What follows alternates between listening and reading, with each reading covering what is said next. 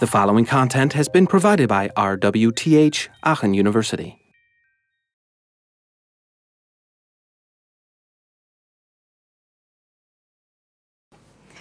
Okay, just a reminder um, of the, opera- the, the meaning of opera- opera- hmm, operationalization. um, do you remember what, what I meant when I mentioned it the first time? La- last week. I said we have to operationalize variables. What did I mean? I'm nitpicking actually because this is a very small thing of the entire um, lab last week, but it's very important. We, we did practice it a little bit. Okay, so let's, let's, let's start with just reading the hypothesis. Any answers before we start? Okay, let's start with the hypothesis. So, someone thinks that young participants will have significantly better memories than older participants. And this someone happens to be a professor who has three PhDs working for him. And he gives this hypothesis to his PhDs and tells them, go find out is this true or not. Okay? This is somehow vague. So, what would be the first thing you will do if you're a researcher to figure out how to study this, to answer this question? Yeah. Yeah, I think it means a realization, um, how do we measure a better memory? Yes, that's, that's correct. So how we measure it or, and define the variable. So what would you do when you get this hypothesis? I give it to you in assignment and tell you, please write a method for studying this. What's your first intuition? There is no paper. You're going to write the paper. Um, That's the goal. Yes. uh, maybe uh, creating two groups, uh, which will consider uh, um, young people Mhm. and older. Okay, that's a good start. Yeah. But there is something missing. He's going to create a group of young people and older people. Yes. You have to define what young actually means. And what Exactly. actually means. Yes, and this is where operationalizations come. So you have to be very exact. What do you mean by young? Are they like children? Are they babies? Are they um, teenagers, etc.? So you give them a range of age. Let's say 16 to 30, and then you give the older people also a range. Let's say 70 to 93. Uh, the next thing you would do after you get to these two participants, two groups of participants, what are you interested in? Why did you bring them? Yes. To measure the performance of the memories. Right. So, How would you do that? yeah, we could think about some kind of test or the memory game, something like that, and test the short-term and long-term memory, for example. So let's talk about short term memories. And uh, I want someone to give me one example of a task because there are probably so many ways to measure this, but I just want an, one example. Yes. You could show the participants um, certain pictures, so like 50 pictures, Mhm. and then after that you show them more pictures and ask whether this picture was on the set before. Okay. So you're defining memory as remembering 50 pictures within, within um, three minutes of exposure. Okay. So this is your operation, the operationalization of this memory variable. Now, whether, whether it's right or wrong is something different. Something comes from expertise and reviewing literature and seeing if other people have measured it the same way. But you are on the right track.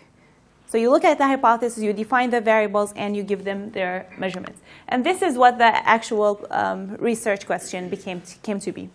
The participants aged from 16 to 30 will recall significantly more nouns from a list of 20 uh, of 20 than participants aged between 50 and 70, 55 and 70.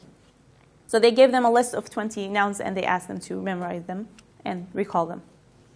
There are also more details because they did not tell me how much time did they have to, me- to memorize them. But this is uh, just the hypothesis. Once we go and write something called a protocol, which we will do today, we have to add more details. Exactly how are they going to memorize them? Are they on a sheet of paper? Or on, are they on the screen? How many minutes they will have? And um, where did you get the nouns from? They could be really very hip words, so all the younger people would find them easy to understand and remember, while the older people not. All these come in effect. And if you could like, just start thinking of the details, they're really hard to control. To, to figure out that these 20 nouns are the perfect set to actually measure memory. Because, as I say, there, there are biases towards some words, um, and because of the age range. Okay, so the basic elements of experimental study, which, which are described in detail in the video, are the variables, independent and dependent, how to how the scale of these variables are we measuring them over continuous scale or are they nominal categorical or um, ratio? And there are the, these are the things that like hover around the study. The confounding variable the extraneous variables. These are the things we hate so much but we have to deal with as researchers because they will influence the validity of our research. And validity means does our, research really prove what we set out to study? And there are two types of validity. One that's, that says, yes, the study was good enough that the, particip- the, the output that we got from the participants is, um, is solid. So if we got from these two groups that the memories of the young people is 20% better, this is solid, right? This is called internal va uh, validity. But the external validity is that can we take this one study with these two groups of, let's say, 10, 10 people, and say all, all, all younger people who are in this class, uh, in this range, and all older people are in this range also have this difference of 20% memory. And to reach extra- this external validity, we have to show that the samples we chose of people are representative of the community.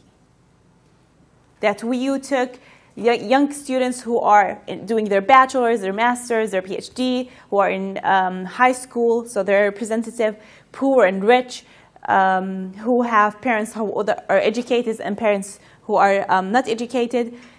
These could become infinite but as, a senior, as an expert researcher, you would know which variables are more relevant and try to pick a sample that has um, equivalent, that, that distributes these um, equivalents between the two groups and that represents the community in a better way. So let, just to get, give you heads up of what a protocol is, in, in, in case you are not familiar with the name, a protocol is a document that states how you're going to perform an entire study. It includes the hypothesis, the variables, the operation. The operation I'm going to need, another word for this, how to define these variables and measure them, and uh, as well as who are your participants, how are you going to collect the data, how are you going to study all this, is it in a room, is it outside, and um, who are, uh, eventually, how are you going to analyze the data. So these are the basic parts of a protocol. There's the title. There is, for example, evaluating the performance of a new keyboard layout. There's the research problem. We intend to find uh, if our new keyboard layout performs faster and less errors than the QWERTY keyboard, the new layout would lead to smaller form factors. This is the question. And then the context, which is like the history of this research. There has been there have been many new layouts that appear to perform faster than QWERTY but lead to fatigue. So we think now we're kind of saying fatigue is a problem that we might be um, able to fix. Um, the aim is the last statement in the context. So you say, this is the history of keyboards, and we aim to, for example, make a keyboard that makes people, makes people faster without having them tired. And then the hypothesis, which is something we, we, are going to get more comfort, comfortable with, it states the variables and um, how do you think the relationship will be. There is no difference in typing speed between the new layout, layout and QWERTY. This is called the null hypothesis, which is you give the negative. Because in your opinion, you think there is a difference. But the null hypothesis, you negate it um, in order to find, to verify it or not. Um, then we have the variables, dependent and independent, the task. And some people, when you read a study, sometimes you would think the task is part of the variables, but the task is the procedure that the users will have to do in order for you to measure the, the variables during. For example, the task is to play um, this Minecraft, for example, in order to see how people use the mouse. So the Minecraft is just a task. It could be any other um, game. It could be any other task um, on the computer as long as um, it helps you see how people are using the mouse. Participants, who are they? Um, if they have characteristics that are very important to keep, uh, are you going to try to balance gender? Uh, and then experimental design, which is the idea of uh, randomization. How are you going to randomize the variables over the participants? And are they going to repeat the same conditions, all of them? Or are you going to ha- have, have like one group doing one, one variable and one group doing another variable? Okay. Um, finally, you, add, you talk about the experiment setup, the experiment procedure. The experiment procedure is just a list of first I'm going to do A, B, C, D, and it's actually actions that you as a researcher will do. So first I want I'm going to welcome the participant. Second, I'm going to tell the participant the goal of the study. Third, I'm going to let the participant wear this shirt that's important for my study. Third, I'm going to show the participant how you to use this new tool. All these things have to be enumerated. And the goal of this experiment procedure is to make sure if you are sick that day, that some other researcher will get this protocol. It's so clear that he will be able to do this, the, the study uh, on your behalf. He will follow the steps and it will be exactly the same as you write them. So you have to be detailed in this. And then data analysis method, we'll talk about them um, later on when we go into uh, statistical methods. Okay, I'm going to mention just something about extraneous variables. Um, we, we talked about them. I'm just going to categorize them and just give you uh, the short answer of how we usually treat them. So there are three sources of extraneous variables, and the first one is situational. So some people would say, if you get your user in a windy day, they will have a different mood than if you get them in a, sun, a sunny day. And if they're really cranky, they will probably perform so bad because they're not in the mood. So this is a situational thing.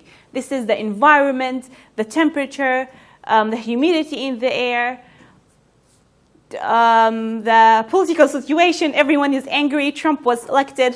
Whatever it is. So you try to control these variables. As a researcher, you sit down and you think, I'm gonna see, I'm gonna try to make wherever the, the participant will sit seem, seem the same atmos- in the atmosphere. So you control them. There is no other way to do it. You try to get all your users with in the morning time, in the evening time, uh, sit on the same chair, um, be in the same room, all these things. The second variable that could be an extraneous or become a, a confounding variable, it's called confounding when it actually affects your study. Participants. We have different participants who have a word, have different intelligence, who have different moods, who have different backgrounds. All these things could affect um, expertise, affect how they perform. Gender also affects how people perform. So you try to balance this by randomizing or counterbalancing.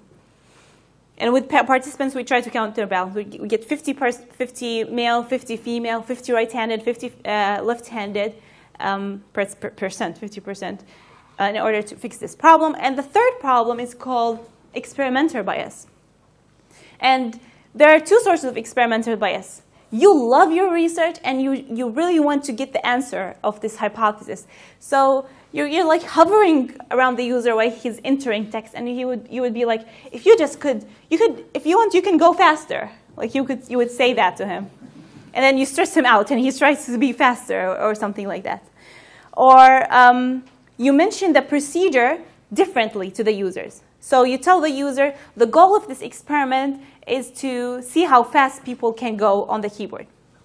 I come next day and I tell the, the next user the goal of this experiment is just to verify that this is a usable keyboard or not. The differences may seem uh, small, but the first one will try to really be faster because he feels he's under the test of speed. And that would affect his performance. So that how we solve this is we have a very strict procedure, line by line. We start. We even try to read from paper what we how we talk with um, the um, users. And there is something that we cannot control. It's um, the experiment, the biases of the participants against the experimenter. So some people have racial biases, gender biases. That you see, they see the experimenter, she's a girl, and they already were like, oh, okay, this is probably a silly experiment. I'm gonna not gonna uh, focus on it. This is true, and it happens. And from the perspective of a researcher, I'm really interested in the science part. And if I think this is a problem, I'm not going to educate my participants. I will just choose cleverly a participant that is male if I think this is a problem. Okay? I'll then educate them afterwards. Fine. So extraneous variables are something we, we, we have to deal with uh, on daily basis as a researcher. And if they finally get into your study and make it different in any way, they become confounding variable. And a confounding variable makes your external or internal validity lower. This statement will be, you have to understand very, very good because it is the core of experimental research.